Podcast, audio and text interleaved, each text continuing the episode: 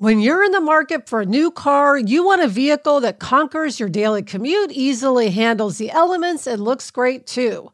You need the reliability of a Toyota and the confidence that your investment will last. Why?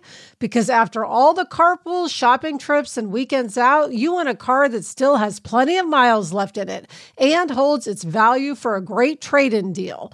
That's where Toyota leads the pack as the number one resale value brand for 2024, according to Kelley Blue Book's KBB.com. So check out the all new, fully redesigned 2025 Camry or test drive a stylish and affordable Corolla sedan or hatchback. And remember, when you choose Toyota, you're not just buying a car for today, you're investing in trade in value for tomorrow. Visit buyatoyota.com, the official website for deals, for more.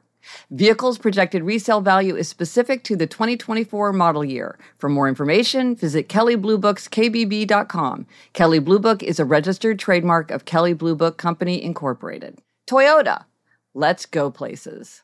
This episode is brought to you by Progressive Insurance. Whether you love true crime or comedy, celebrity interviews or news, you call the shots on what's in your podcast queue. And guess what? Now you can call them on your auto insurance too with the Name Your Price tool from Progressive. It works just the way it sounds. You tell Progressive how much you want to pay for car insurance, and they'll show you coverage options that fit your budget.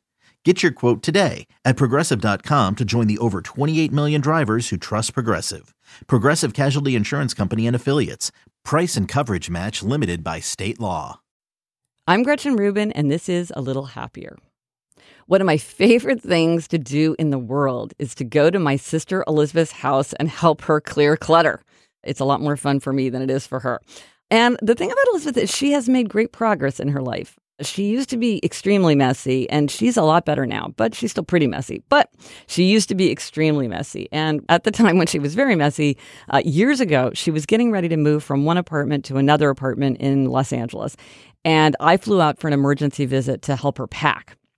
So we were going through her stuff and we were just packing things. We were throwing things away. We were taking things in the car to the Salvation Army. We were recycling and we were just working frantically. And um, one problem that she had was that she had a ton of old papers.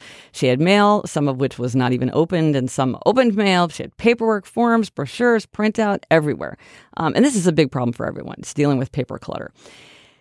And so we were sorting it out and trying to figure out what was there. And she was looking at a big pile of statements that she'd received regularly from the Writers Guild. And she was beginning to describe for me how she was going to get the pile together and then she was going to put them in chronological order. And then she would punch holes in the papers and then put them in a notebook uh, with tabs and everything. And then I suddenly had this insight and I said, Elizabeth, do you, do you, need those statements? Like, do you ever actually use them? Because they didn't look like she'd ever looked at them.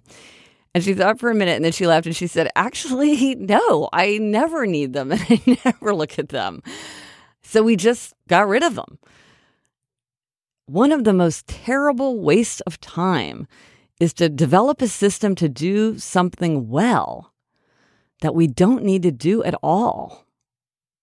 I'm Gretchen Rubin, and I hope this makes your week a little happier.